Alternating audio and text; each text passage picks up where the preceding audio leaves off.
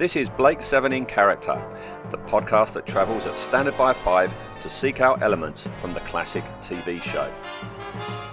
We'll be taking a look at the one off characters and occasionally the not so one offs.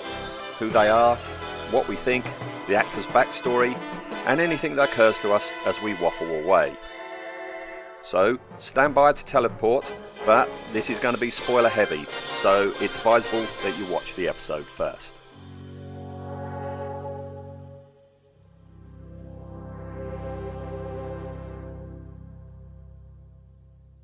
Hello, and welcome to episode 33.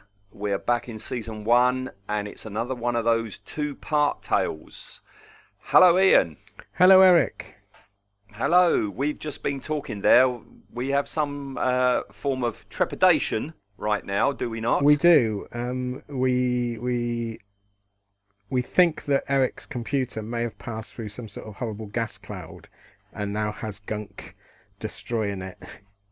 Because if I uh, see brown blotches, too well, is it? I know. If I see brown Yeah. blotches starting to appear on the casing, Yeah, uh, we might as well quick, just yeah. scrape it off with a tray like Dana does and uh, just give up. Have- uh, no, Have you tried? I, I, I, was going to say, have you tried shouting maximum power at it?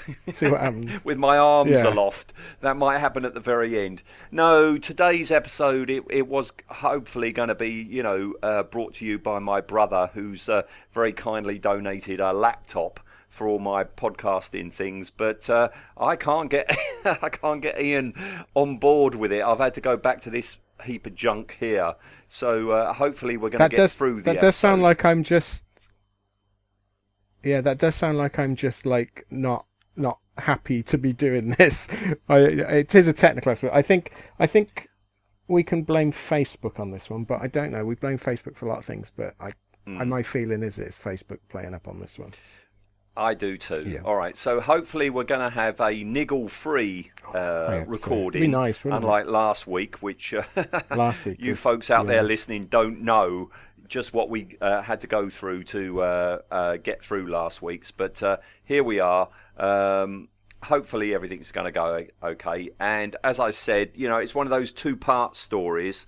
This is one where we've got actually two characters. Yeah. Uh, today we're talking about Sarkoff. Later on, um, we're going to be doing all the space pirate stuff. Um, so today we're ig- ignoring quite, you know, unjustly all the Liberator stuff, aren't we? Yeah, although Sarkoff is some in some of it, isn't he? That's his, he his- is, but his, yeah, we're going to uh, mention him at the very yeah. end. But yeah, mainly we're talking about, you know, Sarkoff on a planet rather than Sarkoff on the Liberator, Yeah, all right? And we'll, we'll be eating our uh, chocolate covered coconut bars uh, in honour of this episode, won't we? Do, again, is this something that travels outside of England? Do, does Lindor mean anything to anybody in America or Australia or anywhere? because yeah. here in the UK, you mention Lindor, you don't think of Blake Seven, you think of chocolates. Yeah, Lindor chocolates, Bounty chocolates. Um, Yeah, but Oh, very yeah, good. But Lindor is uh, yeah, it's definitely chocolates. Expensive, but not particularly nice chocolates. No, no, no. Yeah, they they thought they were sophisticated, Yeah. but they're not. They're, you know, they're they're not as sophisticated as a Ferrero Rocher, and that's saying something. another Blake Seven connection. I've seen many a person mention that uh, the opening credits of season four, the planet looks a bit like a Ferrero Rocher chocolate, and indeed it does. yes, yeah, you're right. Yeah. All right, so here we go. We're talking about Sarkoff today. Um, watching this episode for uh, this show, I'm starting to change my opinion um, on season one. When we first started doing this show, Ian, I think you said your uh, preference for seasons goes a straight one, two, three, four. Yeah, Is that right? that's correct. Right. And I said in return, oh, I go two, one, three, four. That's correct. Yeah, But yeah, but I'm thinking now that the, the more we've been looking at the season ones, I'm I'm actually changing my opinion now. I'm I'm I'm, I'm turning more to I like the season ones more, and it's for the same reason that you've said. I like the political side of it. I like the subversive, you know, not melodramatic, not you know, space fantasy. Uh, Blake Seven. I quite like this like talky, character-driven season one. yeah. Th- this episode especially sort of almost encapsulates the difference between season one, most of season two, and season three and four, in that it is split into two halves. One half is a very good discussion on political realities, and the other half is some comedy space Arabs stealing the Liberator. It this is such a bipolar. I, I don't I think this is the weakest episode in season one, but that tells you how good season one is. I think. Mm. Um, I, I was trying to think: is there? I mean, Mission to Destiny is sort of a weird little episode in its own, but I think that sort of holds up all the way through, even though the, the obviously the, the the the mystery is about as mysterious as as nothing. um, but I think this is the weakest. But it's not the bit we're discussing today that's weak. It's the second half. It is. And this story, Bounty, is a story where I think, uh, Bounty, what happens in that one? Because it, it's almost instantly forgettable. Yeah, well, when when you said about it, well, you said we're doing Bounty, and I it took a few moments, and then you said Sarkoff. It's like, oh yeah, that one. Yeah, mm. it's very much. Uh, I mean, the, the fact that it's named after the second half of the episode, this should have been called something else. You know, like I, I, mm. I could probably a hundred different names you could bring on Sarkoff and that, but to call it bounty is sort of someone's watched this and missed the point. Yes, yes, because the majority of the story is on the planet. It is to do with Sarkoff. The subplot, really, you know, is the subplot, but it gets the title, like you say. Yeah. Well, normally we we always say that like we you get a, a, bit of a dodgy story and you always go, we're okay as long as it goes back to the Liberator. We've got the, mm. and this is entirely the opposite. Is the scenes on the Liberator, other than you know we've got we've got lovely acting from uh, Paul Darrow and Michael Keating and that. Other than that, the Liberator scenes are are pretty much awful. Mm. You know, it, yeah. it, it's weird. It's a total inversion of our normal sort of expectations of Blake Seven. That's very well put. Yes, yeah. and and totally forgettable. When I watched this, you know, when I first got it on yes. DVD, and then um, you know, watching it for this episode, I'd forgotten all the stuff on the Liberator. I remember Sarkoff yeah. and his hat, and the tower, and his daughter. Yeah. But the rest on the Liberator, and I remember the Space Arabs, as you say. Um, but but the actual, you know, uh, details of the Liberator bits, it's like I don't remember now, this is that, at all. Is that because whenever you watch it, you get to the, when they go on to liberate when you switch off you go on to another episode because i know i've done that before but you're right i I, remember the Sarkoff bits really well, and then watching it through and get to the the bit where they go up to the Liberator, and it was like, well, I remember, I remember these racist stereotype Arabs, and I remember Jenna betrays everyone and, and isn't very convincing, and that's all I remembered. And then you watch it and you realise why because it's it's pure filler. Mm. I'd have rather mm. stayed on the planet and had another twenty minutes of Blake trying to convince, or Cally even. I mean, she's superb in this. Cally trying to convince Sarkoff to do the right thing. Well, there is an awful lot of filler yeah. in this episode, which we'll talk about on behind the scenes, and um, most of it is actually uh, the planet stuff that is filler. Yeah, on location. So, yeah, on location. Yeah, yeah. I, I, All right. Well. Yeah, I'm. I'm again you. of the. I'm. A, I'm of the opinion again on this one that they perhaps got to the location and either they had an elaborate script and they got to the location and, and saw the building and went, yeah, that ain't going to work, and had to make something up. Or they got to location and they said, okay, where's the scripts, lads? And they went, oh, I left them back in the in the dressing room. Oh, let's just run around for a make bit. Some, yeah. something up. Yeah. Yeah, it does have a feeling of it that, does, not yeah. it? All right, all right. Well, let's get into it. And uh, yeah, the episode starts, and uh, for once, and I think the only time, yeah, it is the only time, it actually opens in my neck of the woods, which is the Kent countryside. Um, and you've got Cally yeah, um, hiding in the trees. What is she wearing? Well, she's dressed as Pat Butcher, isn't she, for some reason? I've got she's... Bet Lynch. Yeah, same same sort of thing. She's dressed as a a, a nineteen late nineteen seventies barmaid. Um, I don't. It's, yeah, I don't. And, and, Blake's got his lovely coat on. We know Cally had a lovely anorak.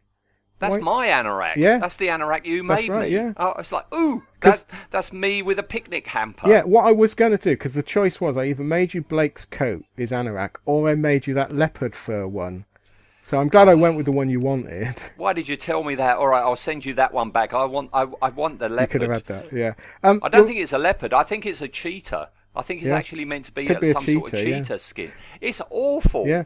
Well, weirdly, because in this, the the guards in this are, are, are, thick as bricks, aren't they? The Federation troopers, and you know that just coming up. So they almost walked past her, and I thought perhaps she's really clever, and she's worn the the leopard cheetah coat, and it's like camouflage. So they looked and they went, "Is that a leopard? Oh yeah, it's a leopard. We don't have to worry." I, perhaps that was why they missed her, because uh, again, It no makes- peripheral vision. makes- yeah. Yeah, I know there's no peripheral vision, but that makes no sense. You cannot blend in wearing something like that in Yeah. the Kent countryside. I've I have yet to see a leopard or cheetah walking around the Kent countryside, and I've walked around a fair bit of it. I tell Yeah, you. but you know, oh, but I raise you then that that wearing a, a horrible faux leopard skin coat and big boots that is perfect camouflage to hide in Kent because that's what most of the uh, ladies in Kent. Yeah, I've been out on a Yeah. Saturday night. Yes, yes, yes. okay, right, fair enough. Okay, maybe this is early on a Sunday morning. Yes, yeah, and yeah, they don't see her. That that, that patrol. Oh, you said in a very early episode that you had, um, you know, made a made a Federation Guard outfit. You've worn the helmet, Yep. and now I've got one. Yes, you're you definitely have tunnel vision. Uh, your um, side and up and down vision is very very limited.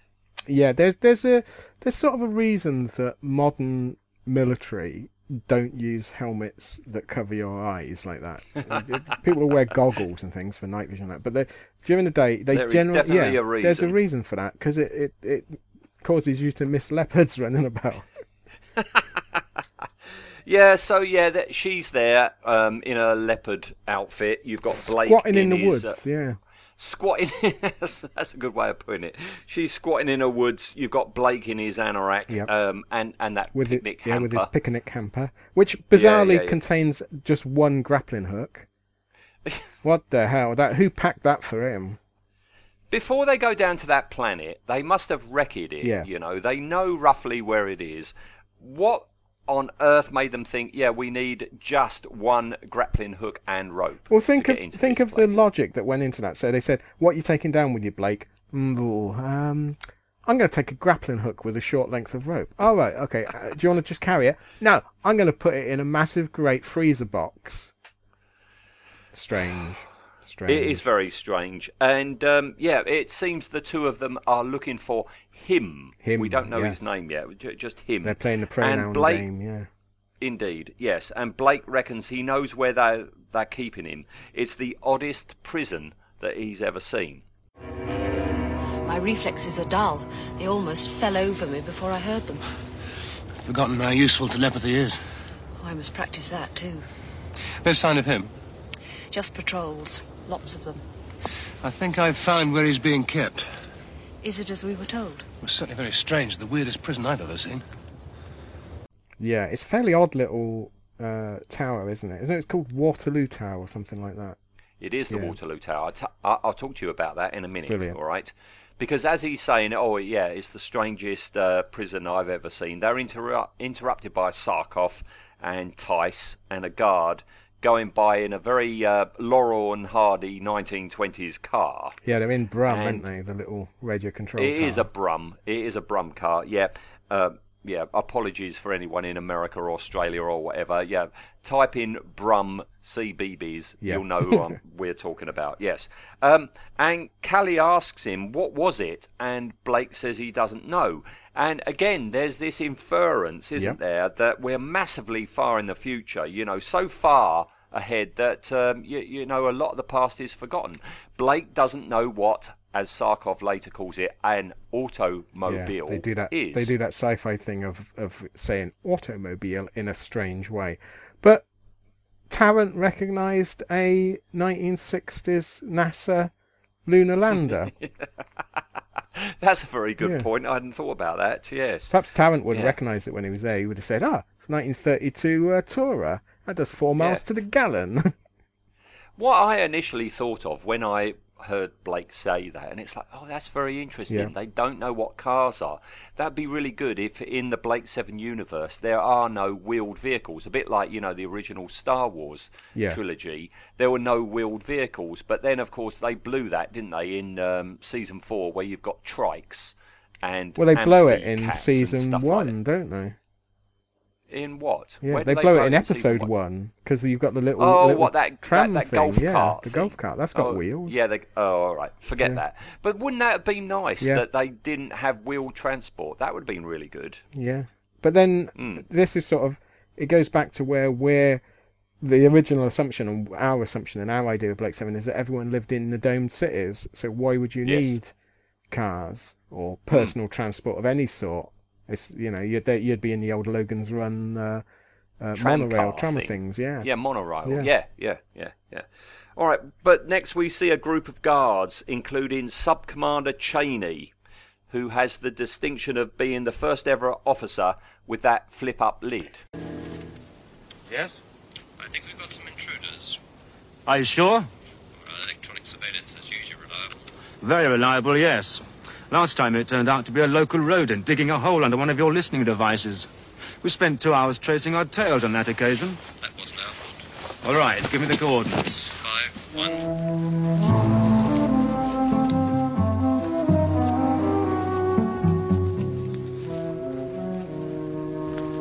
If they are there, then they've already penetrated two of our security perimeters. Have you got them all? Yes. Sub-Commander Cheney to all units. This is a red alert. I repeat, this is a red alert. Electronic security reports intruders in Sector 3. All units are now on red standby. Out. At the double. Move it! Yeah, it's uh, it's nice to see the flip up lip, but it you you look at the helmet, pardon me, and you realise they've just hacksawed a normal helmet and and put what appears to be a hinge, but obviously doesn't work, and it's all falling apart. It it it's it's like uh, it's such a shame to see that sort of them doing that. I notice they never show him flipping it up and down because I think it No. probably doesn't work. it doesn't work. No. But why? Why go to the trouble with this? Why can't he just have, so to speak, his helmet in his hand? You know, why go to all that trouble? yeah, You've just carry the helmet or not wear one. Yeah. Something we see in this in this story is this is very early days Blake Seven, and you see a lot of Federation guards, and they are in really really good condition. Yeah. So why go to the trouble of like knackering a helmet? He could just hold that in his hand and use his Yeah. little communicator. I mean, I'm sure we've seen other episodes where that happens, where you get see the officer and they've just they don't have the helmet on. You Hmm. know, I don't I don't know why why they bothered. Interestingly, though, um, if you put the subtitles on when you see the guards and they're just chatting away to each other, um, they're talking to each other about whether one of them saw a leopard. oh really? Oh, I'll have to go back and look at that. Yeah. Not cheetah. No, not cheetah. No, they say leopard because that's because they're incompetent guards.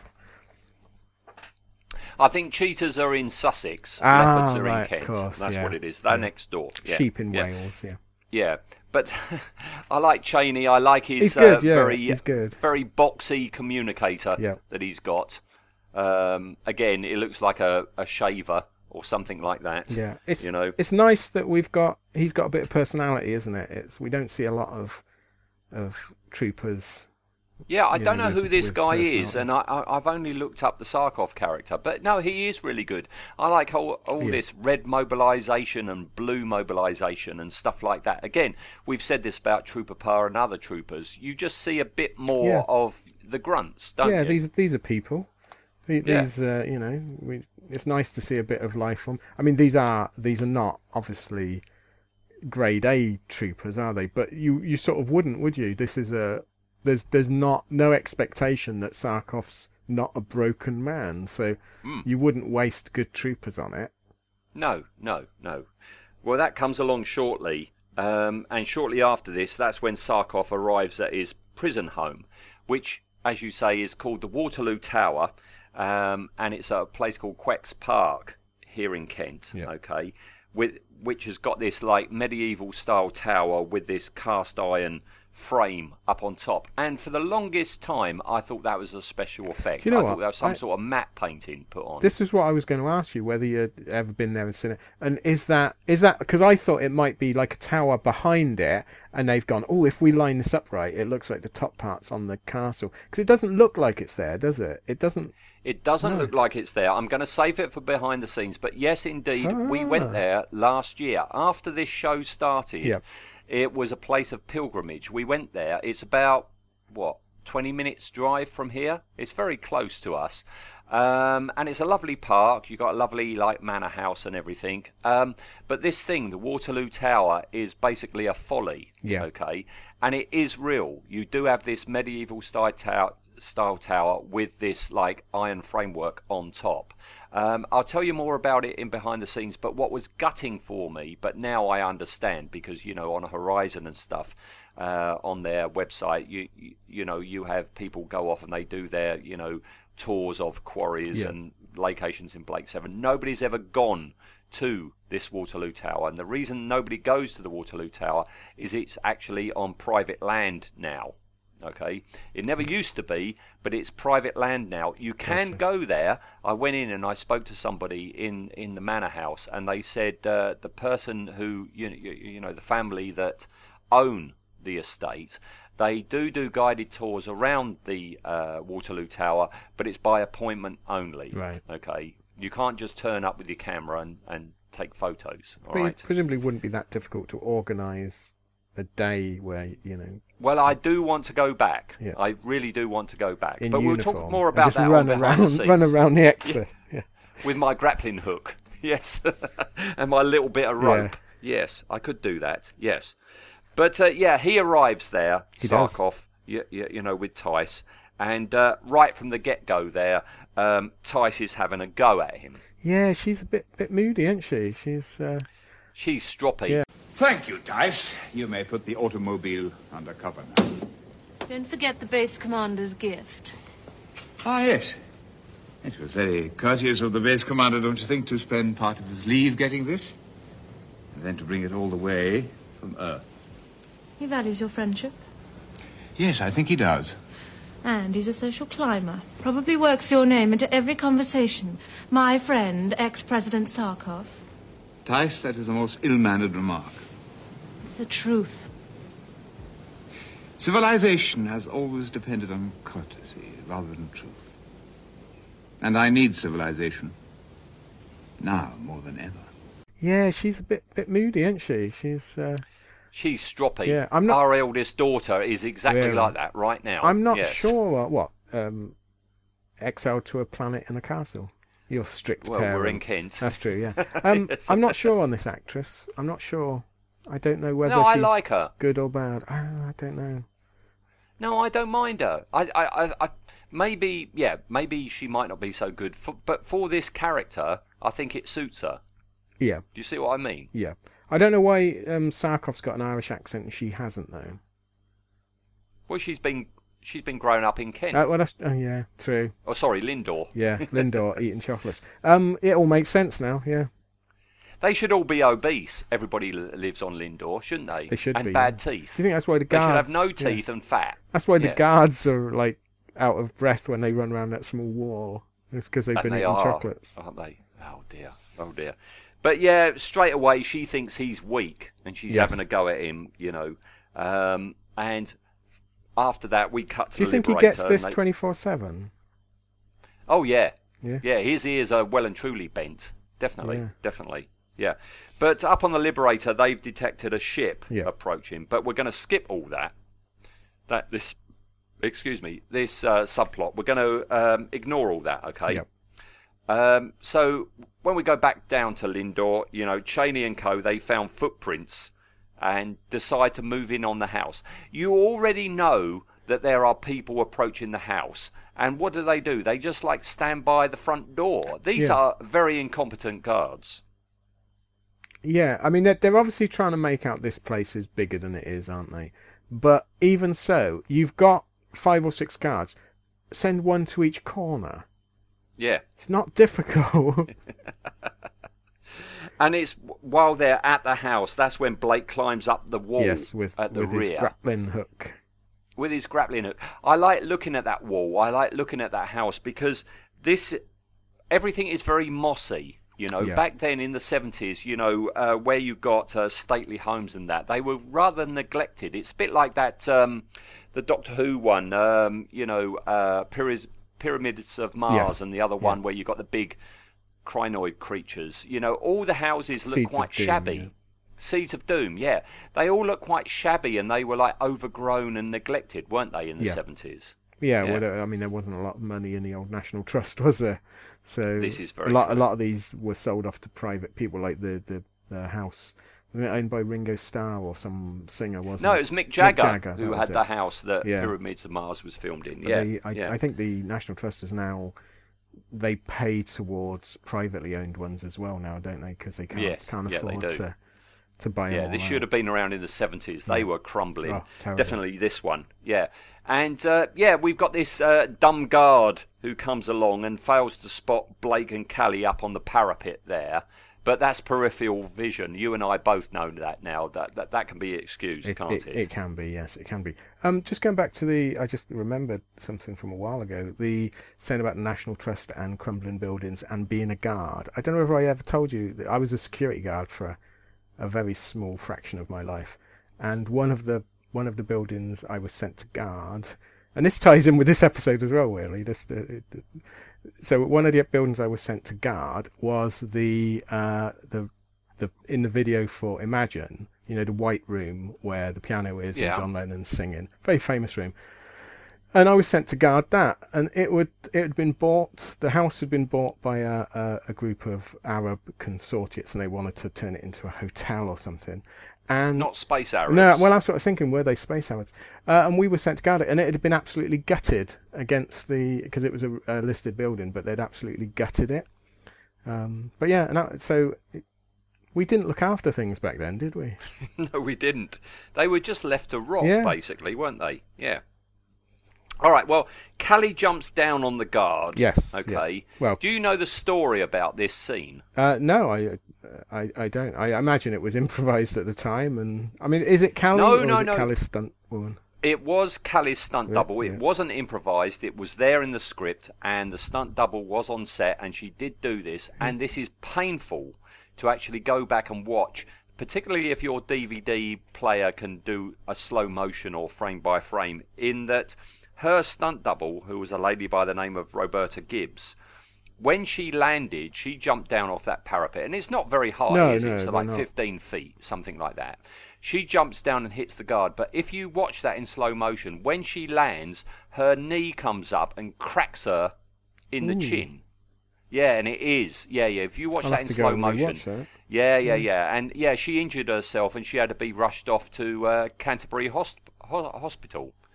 Um, and it is, yeah. Watch that in slow motion, and you can actually see the injury happen. You know, yes. These people But, earn uh, their money. Yes, indeed. But through the magic of television and editing, Yes. um, Cally kills the guard uh, by snapping his neck, which is very brutal for Blake Seven, I thought, to actually go It and kill somebody in that way. Yeah. Yeah, Uh, and she goes off to hide the body. Yeah. She gets all the dirty jobs to do, don't she? She does, but this is the original Cally still, isn't it? This is the freedom fighter Cally. This is Yes, the warrior is woman Cally. Cally, This yeah. is what she does. If you want somebody to do their dirty work, don't send Blake, don't send Avon, don't send Gan or Vila. Send Cally. This Yeah. is what she's used to. Cally will get know? it done. I thought rewatching these as well. I, I- sort of paying paying much more attention than I normally would. Um, I, you don't realise what a, a fine looking lady Cally was. Yes. Although here the uh, drizzle has like uh, dampened her purse. Yes, yeah. a a- that perennial British drizzle seems to. Yeah, that Yeah. yeah. that curl is a bit limp at this point. But uh, Blake's managed to get inside. see, Blake's and all right. He's got his anorak. Yeah. He has. He can put his hood up. Not not on that cheetah uh, leopard No, affair. she's had. But no, Blake's inside, and it's tat central, Oh, isn't it? it's, silver. As soon as you paint, I mean, you as a modeler, you know this. As soon as you paint silver on anything, it looks tacky, unless it's like the the smoothest surface and you're trying to get a chrome effect. Never paint anything silver. But unfortunately, the BBC seem to think that sci-fi equals silver, Yeah. and it just looks awful. It's futuristic, isn't it? Supposedly. Yeah, And you've supposedly, got all and it never silver. looks it. with all this paraphernalia, you know, which is supposed to denote the fact they're far in the future. We've said time and time again here, they could have put something contemporary at the time. It's in the future that will have dated it. You could have had Yeah. any, um, you know, modern record player. You didn't need to have a 30s, 40s phonograph. No. You could have had a radiogram from the 70s. It's the future. It doesn't matter how uh, what what generation it uh, comes from. This is all. I mean, almost all the stuff he's got, other than the um the the revolver, all the stuff is sort of.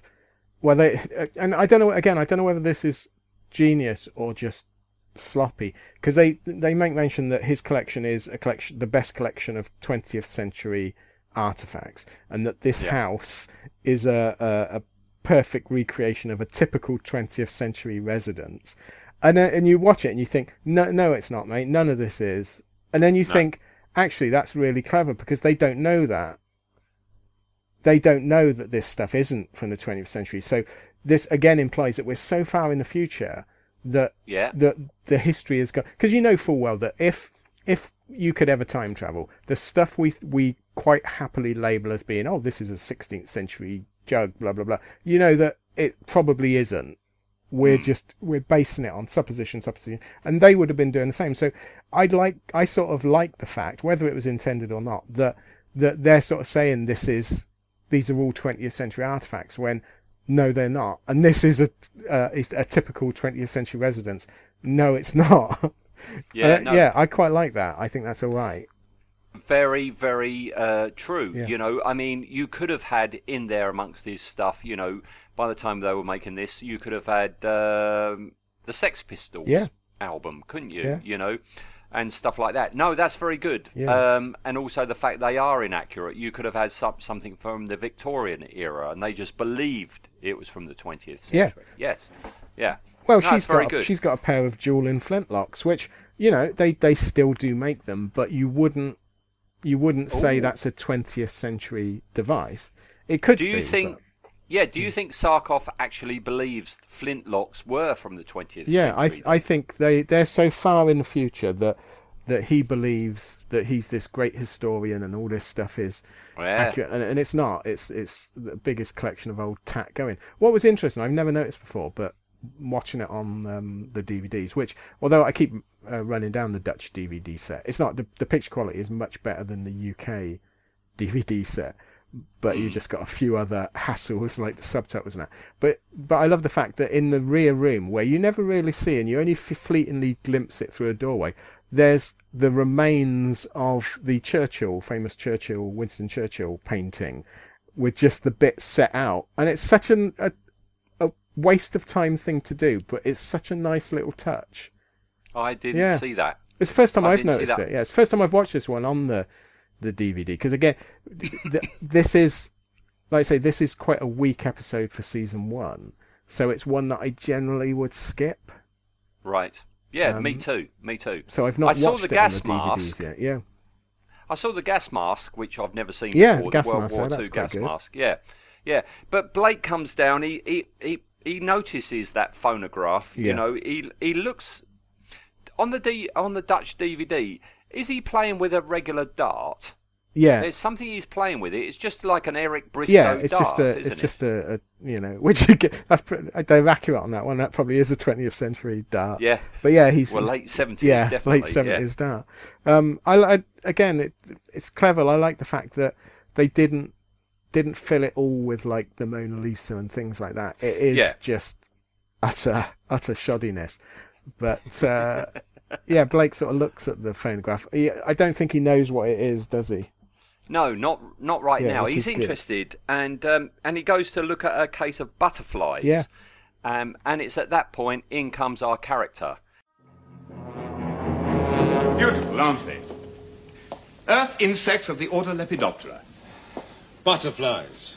Ah, so you're an historian, are you? No, but I did study some natural history.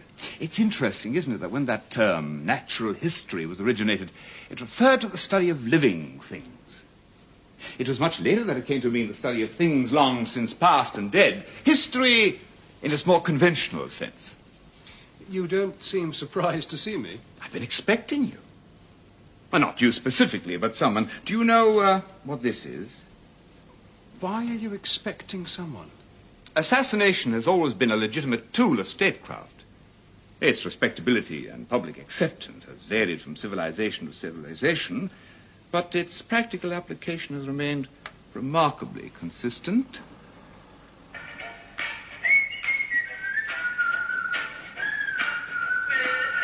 I echoes of a more civilized age.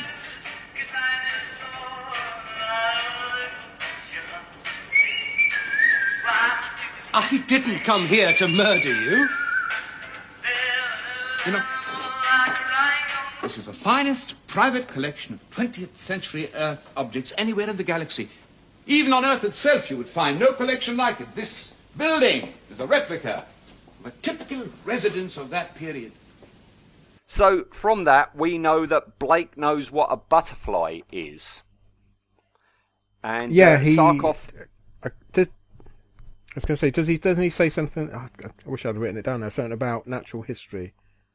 Yeah, no, Which he a nice says, little- uh, you, you know, yeah. it's a butterfly, and Sarkoff goes on to say how you must be a historian. Um, and we get an Yeah. inference that uh, most life forms, I suppose, are extinct on Earth because Sarkoff says once upon a time that was called natural history, but now it's just history because all these things are no longer with us, aren't they? Are gone. Yeah. Yeah. Which to me yeah. We we gave me a presumably real didn't fix global warming. Yeah.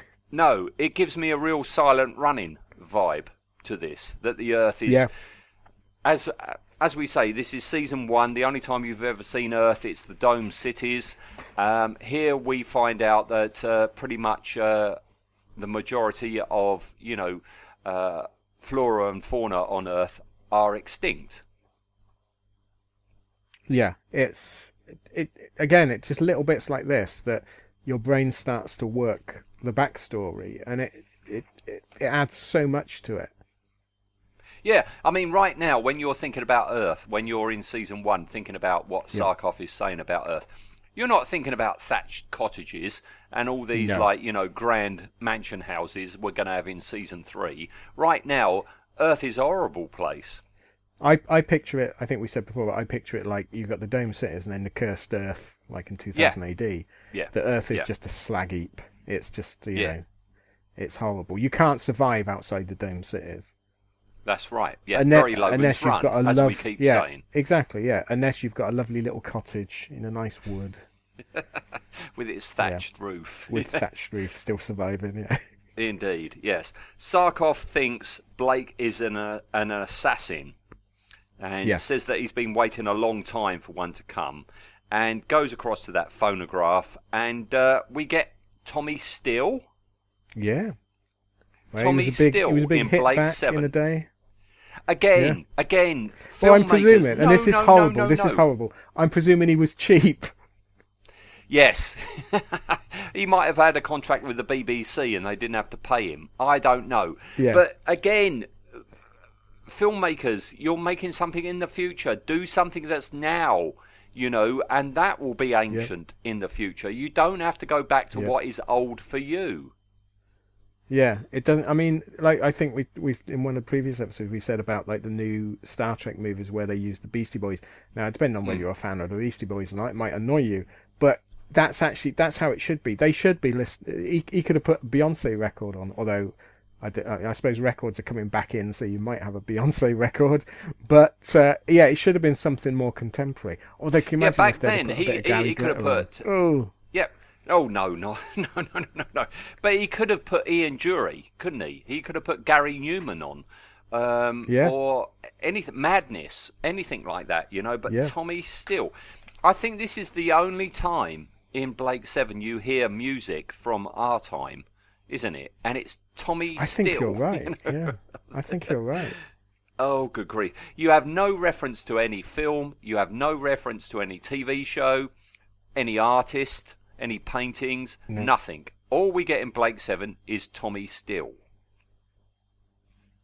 Yeah, it doesn't seem right somehow, does it? But also, No. also weirdly, also feels very fitting that that's that's that's if ever they do, you know, you got like now they do the old uh, soundtrack albums that contain the music from the series, like Yeah. the actual songs. So it would it would be the Blake Seven theme, a bit of, and then Tommy Steele, and then that's Yeah, it. yeah, yeah. What I love also is is while Sarkoff is listening to Tommy Steele, um, he says about that it's echoes from a more civilized age. He says, Yeah. you know. Now he says that Tommy in, Steele civilized before? Yeah, no, hmm. he says it in quite a winsome way, and the winsome way he says it, um, to me, is more than a passing uh, resemblance to how Ben Kenobi in the very first Star Wars Yeah. film says to Luke how a lightsaber is a weapon from a more civilized age. Is this a coincidence or not? Do you think? Uh, where are we date wise? They they could have Well, seen Star Wars. They could have Well seen Star Wars by the time they made this. Yeah. Yes, yes, yeah. And that Do idea thi- so of do you think- pinching things.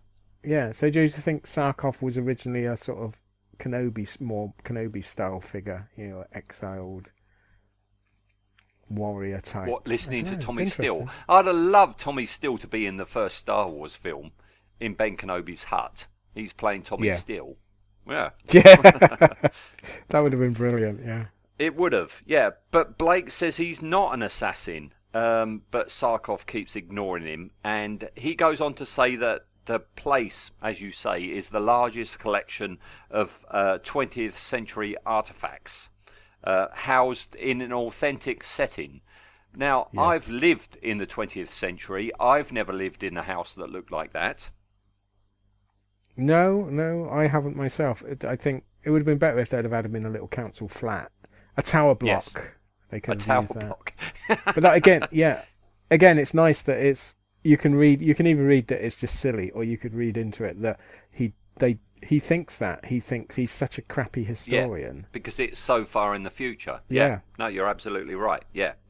Um, do you know what this is? He says as he holds up uh, yeah, a weapon. he strokes it, doesn't he? He Strokes it. He it. does. He does. Yeah. And I like the way you know Gareth Thomas. He says, "Oh, a projectile weapon," with a bit Yeah. of a smile on his face because he doesn't think for one minute that that's actually going to work, does he? But it's not loaded, is it? Well, it's also it's also Blake, and this is I love this about Blake, but he Blake is such a, a an idealist that he thinks that the minute he says what he's there for to Sarkoff, that Sarkoff will be, I'm joining your Believe fight. it. Let's go. Yeah. Yeah, and it, it I love the way Gareth Thomas plays this. That yeah, he's he's t- no fear whatsoever that this No. is a weapon. it's a because- projectile weapon Yeah, he thinks as, yeah. As soon as he says he's Blake, he feels that Sarkoff should go right. I'm with you, mate Yeah. and it's it's lovely that he's it's not. But yeah, I Yeah, it's no. a it's a gorgeous scene. No, no, it's it's really good, but it's not loaded. You know, Sarkoff, you know, pulls the trigger to show No. it, and uh, Blake again tries to explain why he's there, but still not getting anything. But that's when Tyce comes in with two very uh, Adam and the Ant flintlocks. Yeah, Very good. I meant what I said. Put those down, Tyce. I'm afraid they do work. I said put them down. I heard what you said. I heard every feeble, self pitying word. Why should they send assassins for you? You're already dead, Sarkoff. Before I kill you, who are you and what do you want? I came here to take President Sarkoff back to his people. I've seen these in Stand and Deliver. I'm sure. yeah. Well, I I, I like me a flintlock. Um, one of my Nothing f- wrong with a flintlock. no, one of my favourite. Apart looking from the band.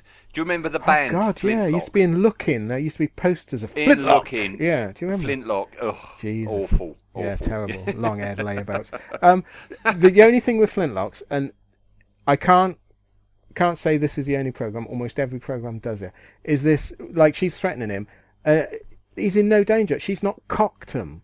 They're No. useless. They're not. They're not single action pistols. You have to cock them. You ha- you know they're they're the most. You could just turn around and take them off her. Um, but to be fair, they do it in every. Even Sharpe used to. They used to have people with either open pans or uncocked pistols. And It's like, oh, you, annoys me. All right, but Blake says he's there to take Sarkoff Yes. back to his planet, and uh, meanwhile the missing guard has been found. And Cally uh, didn't do a good know, job. No, Cheney, you know, you've just found a guard with his neck broken, hidden in some bushes, and all he says is, "Oh, well, two more of you go round the back." Yeah. You know, which they do, and they fail to spot the dangling rope there. Yeah, they're they're they're letting themselves down at every scene, aren't they? These guards. Yeah, they're not doing themselves a service No. at all. No. Um, Sarkoff is still saying he won't go back, and that's when Cally comes in. You don't understand. Nick, She's with me. I did tell you that. are there any more? No, just Cally. Something has alerted the guards. Are we safe in here? Yes, but I'll go and check. Did you hide the box? Of course. Is he ready? Well, Cally, must I listen to you too? No. Have you no opinions? None. You are needed to unite your people. I see. Facts, not opinions. Would we have risked our lives for an opinion? What do you think of my collection?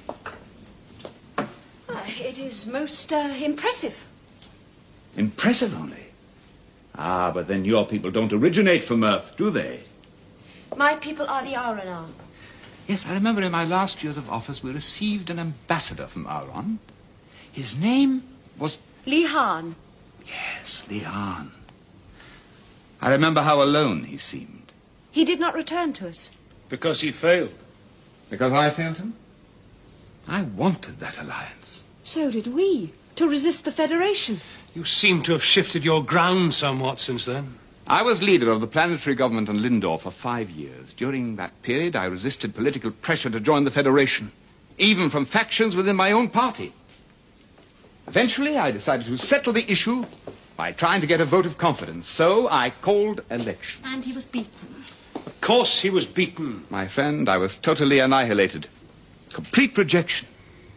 and I think it's good for Cally to get some attention, you know, and um, you know she got some dialogue there and a nice lot of lines, even though it's only because you know to say how a representative of Auron had visited Sarkoff when he was president of Lindor.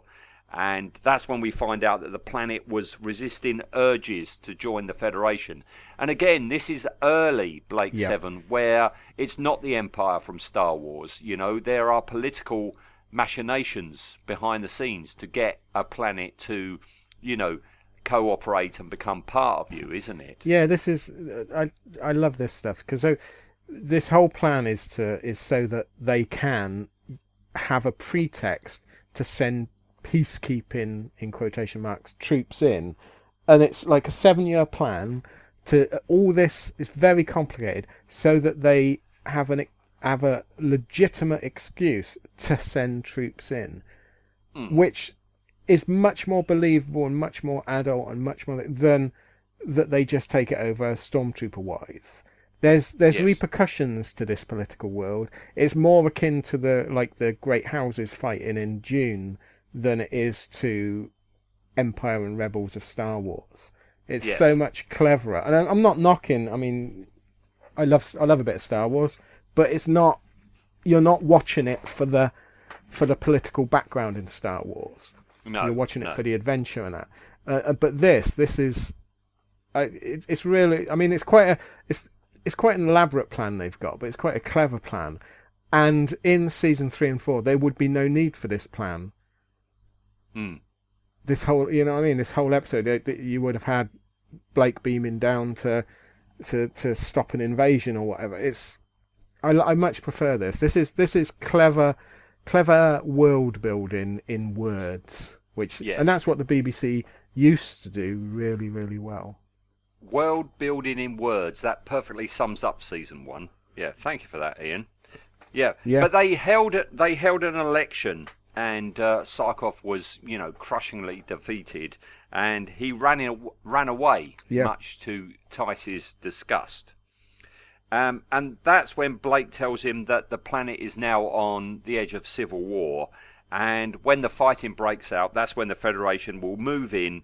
They'll put in a peacekeeping force and take over the planet. You know, all very legitimately, all very calmly. You know, it's not an invasion Yeah. or anything like that. You know, and uh, that's um, Sarkoff doesn't believe him over all this, but that's when Blake plays his trump card. The the Lindor strategy, he says, and it seems you know they've got you know this uh, information through a uh, you know through ORAC that uh, the result of the election was rigged to get rid of him, and he'll be returned as a puppet leader once the Federation are in control. Yeah. So do you think this this is the same sort of strategy they used in um, Traitor? So Very much that- so. I was I was thinking traitor and Yeah. also and yeah, I was also him. Yeah. yeah, I was also thinking of a story we haven't uh, discussed yet, uh, Horizon, where you have a puppet leader of a planet that the Federation Yeah. want to control. We're going to be talking about that in in in due course. Um, but no, I I think it's terrific stuff. Um, Blake says that Sarkoff is the only Yeah. one who can reunite the planet, but Ty says he's broken and he won't go with them. And that's when Sarkoff says, I'm not putting on a bracelet, I'm not going with you at all. And Tyce gives Blake an explosive device, which I know that. I remember that Yeah. from my college years. That is a metallic blue capacitor that they've stuck some bits on, and apparently this is some sort of explosive device. Okay, and they decide Well, to, to be, use to the be car. fair, a capacitor can be a dangerous thing.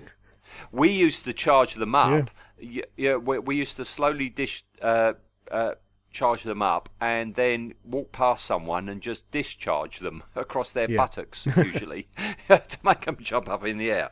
Yeah, but no, they're going to go using that automobile, as Sarkoff calls it, and um, that's when we get to the point where Blake resorts to bully boy tax- tactics uh, to get Sarkoff to go by smashing his record.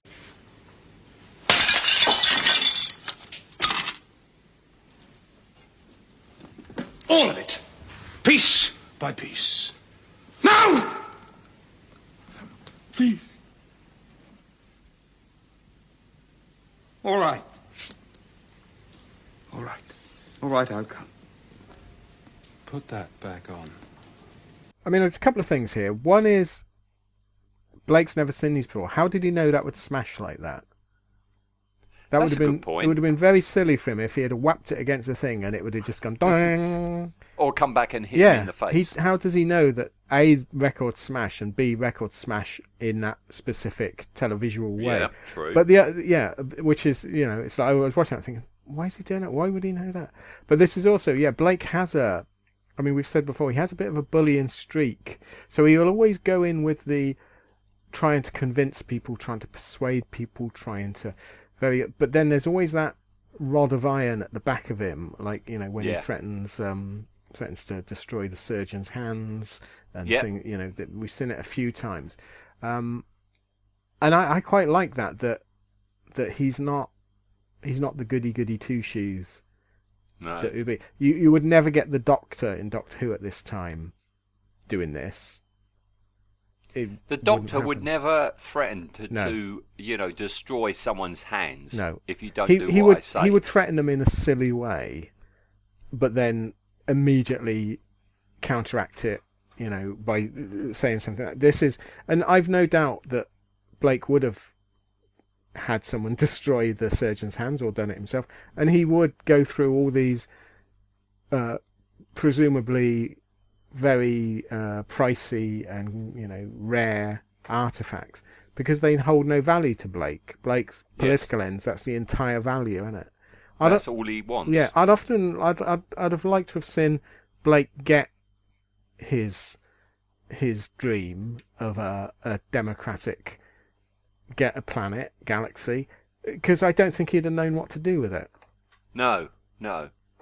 And I, I could see him going right there. You go. You've got democracy. Nothing to do with me now. He would, he would yeah. He would do a Boris Johnson and just screw everything up, and then go, ah, it's not my not my fault. No, no, no. and walk away. Yes, yes, Yeah. yeah, yeah. Very good. Yeah, but uh, after that, we get the worst escape by car ever. yeah, um, because it that car doesn't go more than what a brisk walking yeah. speed. I, I I'm a very unhealthy, lazy man, and I could run faster than that. It's oh, it's dreadful. The fact that they've got to, like, you know, start it Yeah. with a manual I starter love, yeah. the Ne- never get, never do a fast getaway with a car you've got to use a starting crank handle for. Where are the guards in this? Yeah. You've got guards all round the house. Oh, Oh, but they're all at the God's back, aren't they? Because there was a bonfire going off. Yep, yep. They just back stood looking at a bonfire. 20 going, feet "Whoa, away. There wasn't Oh, a bonfire here ten minutes ago. What could This is the worst do? bit of this Yeah. story. Yeah. It's it's oh no, it's dreadful. It's dreadful. And yeah, now off they go. They trundle down. That's Black Park, by the way. That's not in Kent. Yeah, Um, you're just you're just trying to hammer that home, Black aren't Park. you? Oh, very. Oh, why didn't I think of that? Oh dear. Oh dear. Yeah, no, they go down and uh, yeah, they crash through a checkpoint. Can I just say, uh, the only time I've been to Black Park, which was oof, ten years ago, something like that, we paid a visit, a homage to the Hammer films that were Yeah. made there, and the Superman film and the James Bond. There was indeed a checkpoint Really? on that road. Yes. Um, I don't know what it was set up for. At the time, there was a unit off to one side. One of the car parks was filled with uh, the production crew for a Harry Potter film. Oh, right. But uh, yeah, there was indeed a Russian checkpoint all set up. I'll put the fa- photo on Facebook of our children at our Russian checkpoint in Black Park. Park. But yes, they uh, they smash through that, but they teleport just before, don't they? And you don't see the car crash into the teleport. No. You've got very unconvincing sound effects and acting to show that they, Yeah, it it's- had it- crashed. It's the cheapest crash ever. Because it happens terrible. off screen, and all you hear is Tom and Jerry. Yeah, type yeah, yeah, yeah. noises. No, it's terrible. I love as well Terrible. the the guard in the middle of the shot overreacts something shocking. So he throws his hands up in front of his helmet. It's like, ah, it's so bright, and the others have just stood there. Yeah, you're wearing a helmet, mate. Yeah. You're all right. yes.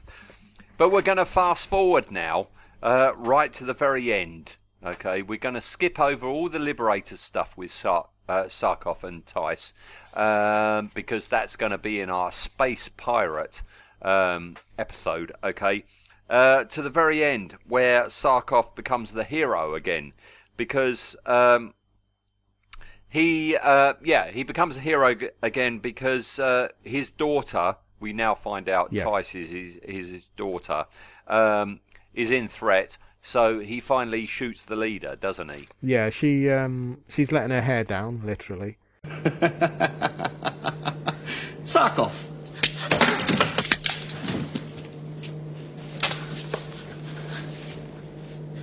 Shoot him. We don't have a quarrel. Shoot him now. Throw it away. You couldn't kill me in time to save her. A reflex, a dying spasm, and she's gone. Shoot him, Father. You owe it to me. You owe it to our people. Put it down, Sarkoff. You can't win. You haven't got the will for it. Do it! Tarvin.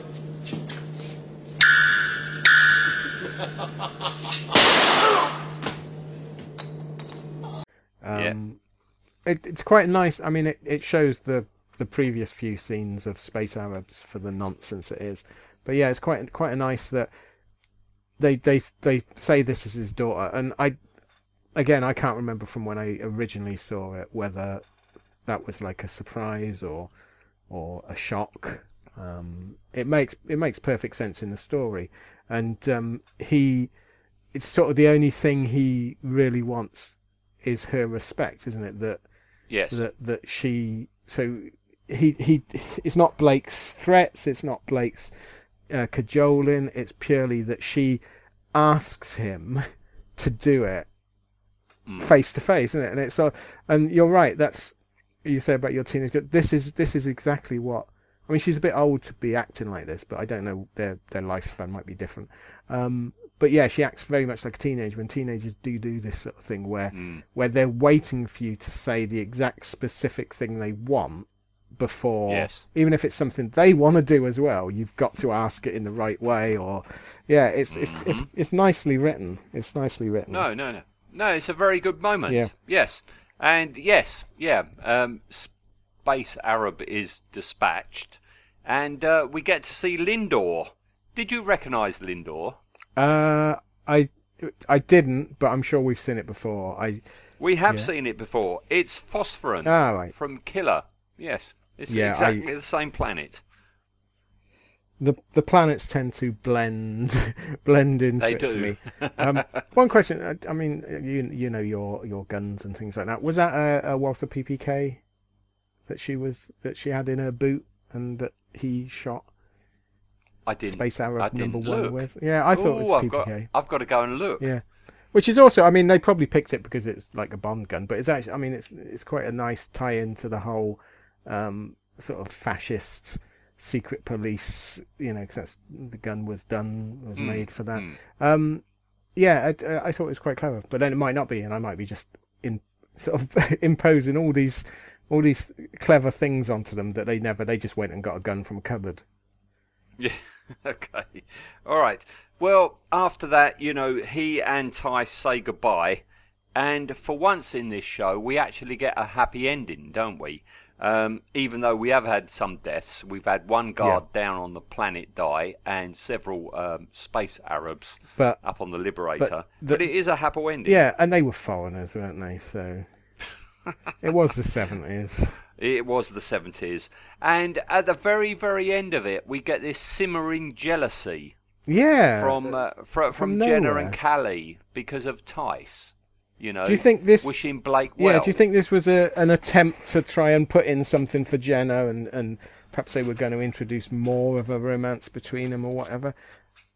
Because it, Oh, I don't know. Because also it's there's- all very 70s. yeah, and there's nothing in the episode that suggests that Tyce is attracted to Blake or Blake is attracted to her. They don't, they No. barely sort of register words together, do they? It's, it's very strange. It's it. Mm, yeah, it is odd. It They is should have had Blake turn around when they when they start saying it. Turn around, put his hands on his hip, and say, "Woman, stop that! No, we're two the love of Blake is to be shared." yeah, that's true. Yeah, Okay, well that's that's the story over. So uh, behind the scenes, all right. Now, this has got quite a convoluted story. Oh. This uh, this story, yes, the script that Terry Nation turned in originally, it was very very underlength. you okay? surprised me. Yeah. it was basically a first draft, and it only came in at 23 pages long. Wow. All right, which is not long for a one-hour or a you know a 50-minute uh, show. Um, and it was down to Chris Boucher to fill the script out. Okay. Uh, to make sure it could come up to the full running time. Right. Okay. Now, Tyce is a total and utter Chris Boucher invention. Right. Okay. Tyce was not in the Terry Nation original one. Okay. Um, nor was the whole uh, escape by car, nor all the getting in and out the building by rope. Okay, that was all padding put in by Chris Boucher. Okay, So, so nations bits were the bloody awful bits. yeah, the bits Yeah. on the Liberator, basically. Yes, yeah. But once they had done that, because of course, as you know, you know, with Blake Seven, they they did the location filming first, then the Yeah. studio stuff. Okay, but once they had done all the location filming, they were only forty six minutes uh, uh, of recording time instead of the fifty that they needed. Okay, Right. and so to pad things out, that's when they put in Sarkoff listening to his records, you know, the Tommy Steele and that other Blow the Wind Down or whatever that is, that other Yeah, song Blow that he's listening Down, to, you know, okay. And the whole idea of Blake breaking the records, that was a late addition to bulk things out a bit more as well, okay. So once they had all done that in rehearsals and worked it all out, okay, they were still one minute short. Okay, they were only at fi- uh, you, you know 49 minutes. Yeah. They needed another minute, and something that we're not going to talk about now, we're going to talk about that when we get to the Space Pirates, is uh, some of the dialogue between Gareth Thomas and uh, Paul Darrow. That was made up during um, rehearsals to actually bulk it up to the full 50 minutes, okay? Wow, that's that's Hmm. it's so interesting that because I didn't know any of that, um, Hmm. and that's so interesting because I love the way that that television programs are made like this. That the, the the things you think are the best in an episode can turn out to be made up on the spot. Yeah. Um, and the fact that Terry Nation's original script was a all the the terrible bits, and b all the stuff I thought would was pad in on the Liberator episode, like the the constant Terry Nation trope of trying to get someone out of a an explosive device and on that was all that was all actually in there and planned. That was original, God, yes. this is. I mean, I I love Uncle Terry. I love the stuff he's done, but he was a shockingly lazy writer, wasn't he? he Mm, really yeah. was. Yeah. Wow. Okay. All right. Well, let's move on. Sarkoff's residence on the planet Lindor. Yes, we've said before, Quex Park, Yeah. uh, which is just outside Birchington, okay, in Kent here, okay. As I say, it's about 20 minutes from me, all right. Um, it's a lovely place, you know. It looks it, looks it's- nice. yeah, yeah, no, it's got lots of beautiful gardens and fields and stuff. It's got a big main house, and um, you've got this thing. Well, there's a number of follies built on the land, and one of them is the Waterloo Tower. Okay, Yep. and that was actually built in 1819. Okay. And uh, it stood all Yep. by itself in a field, okay, with a fence to keep out the sheep from going in there and messing it up, okay and uh, the cast iron spire that's on that that was added about a year later okay um, by a, a, a guy who lived in sandwich just down the road okay and um, it was built like a Meccano set okay this this, this iron uh, tower thing all these uh, cross pieces all held Yeah. together you, you, you know in much the way a Meccano set had done okay What what was the purpose of the tower though? Just as a there was no nice, purpose. It, it, it was just that's what follies were, weren't they? that's you, the, you know, that's the, the, big whole point landowners. of a folly, isn't it? I suppose. Yeah, a folly is Yeah, a folly. yeah. It, it's done to just yeah, it's one-upmanship, isn't Yeah, it? and- It's to say to the next person down the road who's got a lot of land, "Oh, look what I've done. You try and do that." It's the the modern equivalent now coming up at the end of this year is when you get um, people, you know, in a street put out their external uh, Christmas decorations. And the people next door have to one better it. Yeah. that's exactly what it is. I suppose. Yeah. Yeah, I suppose it, it's the it's the sort of 18th, 17th, 18th century version of of having a, a penis mobile car, isn't it? It's yeah, it really is. It is. inter- It's so- one-upmanship. Yeah. So was this? Uh, what did he make it? Because it's called the water. It's called Waterloo. So and it was built 1819. So four years Yeah. after the Battle of Waterloo. It was, all to commemorate was it to all that. commemorate? Yeah. Yeah, yeah, yeah. So- it's all part of that. So he well. makes Yeah. something that is almost but not quite entirely unlike anything actually in the area of Waterloo. Well done. Absolutely. Yeah. But it is very distinctive. Oh, you yeah, know, it's nice. and I the like fact it. you've got that that that really it, it looks weird. You've got like a medieval tower with a very Yeah. Victorian looking, you know, tower on top of it, you know. And as I say, when I first watched it, I thought that was a matte painting or something. But no, it's real. You can go there. You can visit the grounds. Um, it's not very expensive. You can have a walk around, but you have to look at this Waterloo Tower from a distance. And as I say, I, I, I asked somebody about it, and you can go and visit it, but you have to make an appointment. Yeah. I don't think it's a good idea to actually say, "Oh well, I'm here because of Blake Seven." That might put them off a bit, you know, because yeah, you right yeah, now, you never know how they're going to take it. well, especially as um, in 1896, one of the family there, uh, they had it consecrated, okay, right. and somebody was buried in it, and that's what it is now. The family that owns the whole park, uh, that's their uh, family mausoleum, okay. So yeah, you, Wow. you you have to approach it in a bit of a different way now. Yeah, you don't want to be uh, stomping about in a Federation garb uniform, going pew pew with my bracelet on Yeah. and my anorak, walking around, you know, Yeah. the family graveyard. Yeah, that is that would be a bit disre- disrespectful. I still want to go back though. I'd like to go back though, um, because apparently um, when they went to make this uh, this uh, story, as we were saying in the seventies, respect for old buildings was not as it is now, and they were allowed to go in there. The BBC were allowed to go in there and film and have you know Gareth Thomas climbing up a wall on his little bit of rope. And uh, they replaced the doors and they painted them uh, white and gold, which uh, apparently for years afterwards they never changed it. They kept the white and gold doors that they had painted. Perhaps they thought it looked futuristic.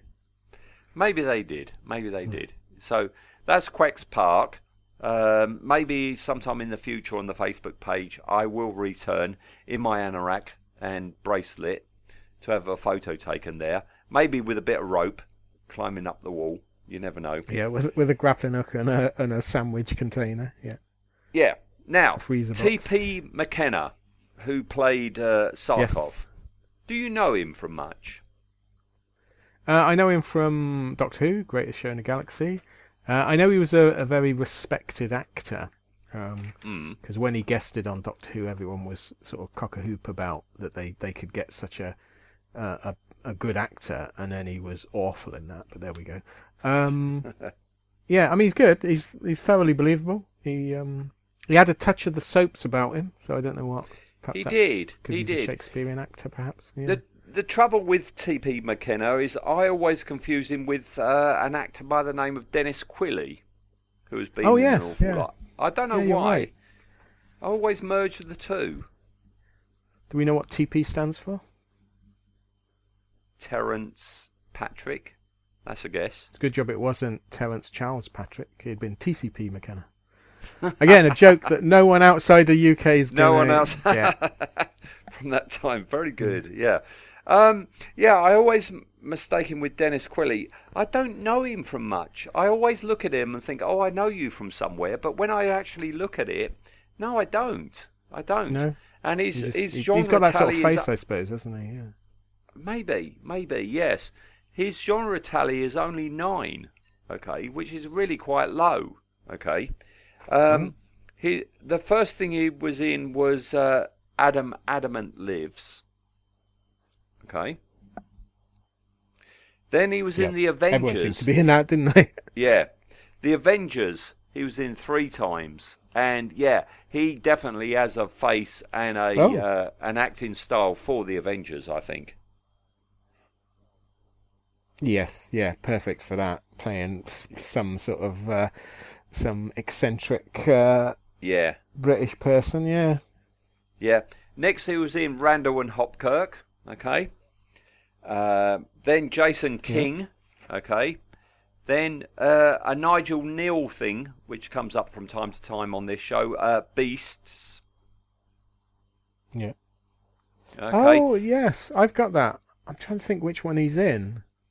Have you got it? I'll have to What, look it up 'cause I got that on uh, DVD. Yeah, it's really it's a good series. Yeah, I got it on DVD. Uh, that uh, madly expensive box set they did a a, a little All bit right. back. Um, but I, I yeah I picked it up at a boot sale quite cheaply. Um, but it's actually a good series. It it it holds up in the storytelling and the writing. It doesn't really hold up in the way it's filmed. It's so seventies. It's unbelievable. Right.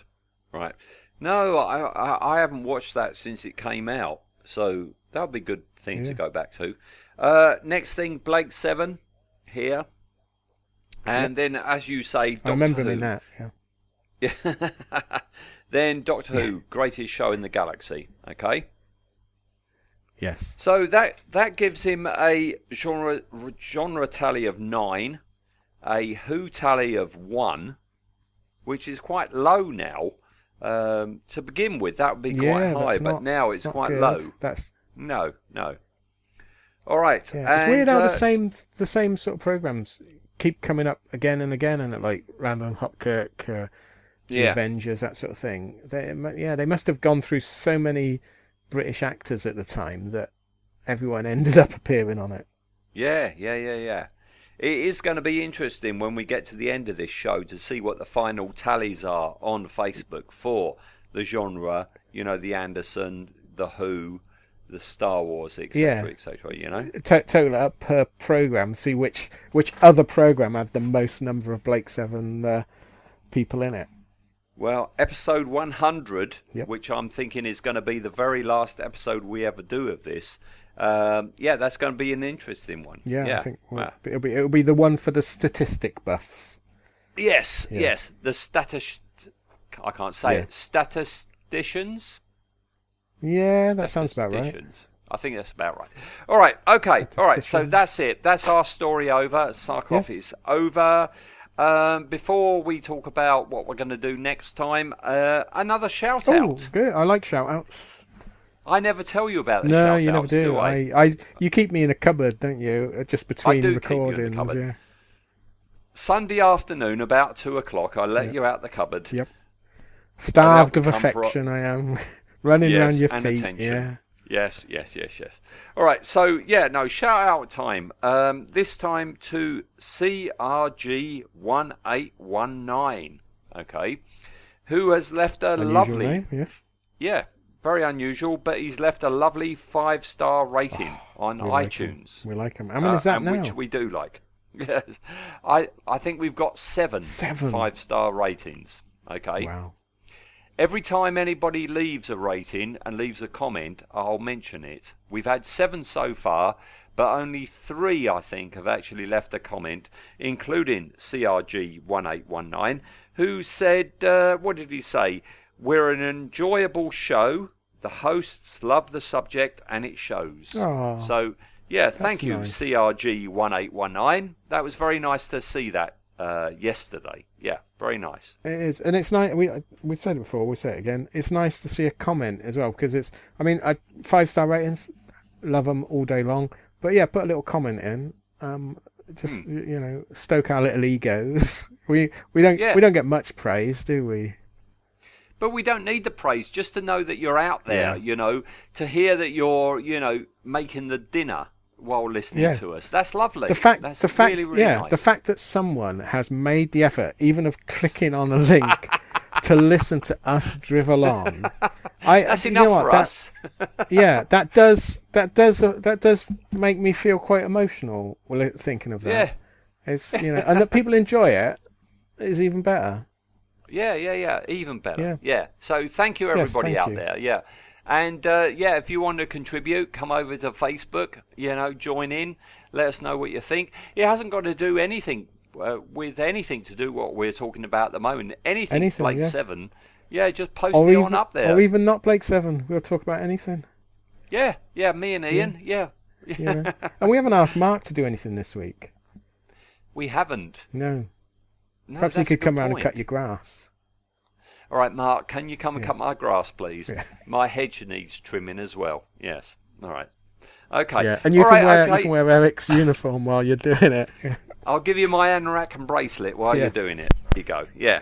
All right. Okay, everybody. Thank you. That's the end of the show. So join us next time. We're off, of course, back to season two, and uh, we're going to take a look at the seedier side of the Blake Seven universe as we go on to do it, discuss Largo.